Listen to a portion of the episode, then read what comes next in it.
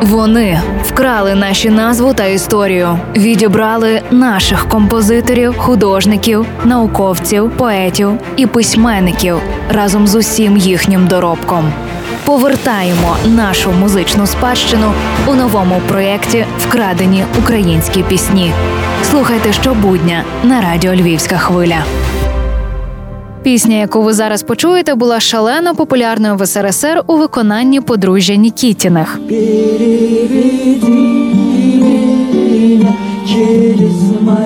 Поза сумнівом, пісня розкішна, особливо з повторюваним рефреном «Переведи мене через майдан. Зауважте, що це співає народ, який роками називає українців майданутими. Воістину шляхи господні. Власне, російський текст пісні є художнім перекладом вірша Віталія Коротича Останнє прохання старого лірника або Переведи мене через майдан, котрий зробила Юна Морєц. Авторські переклади справа почесна. Жаль тільки що поетеса, використовуючи надзвичайно сильний текст Віталія Коротича і знаючи українську краще за самих українців, як вона сама про це каже, загубила деякі смислові акценти твору і залишилась переконаною українофобкою. І попри те, що народилася в Києві у 2014 році, ще й створила вірш алюзію і боліє того, засуджуючи український Євромайдан. А вірш Віталія Коротича був вислідом трагічної події у житті автора, внаслідок якої він втратив сина і дружину. Слухаємо оригінал.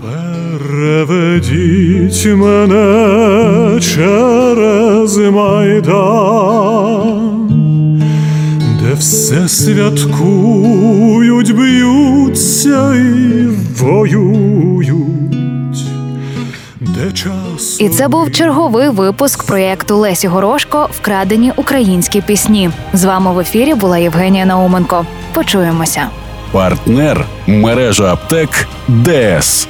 Якщо День Незалежності, то з львівською хвилею. Якщо ліки, то в ДС.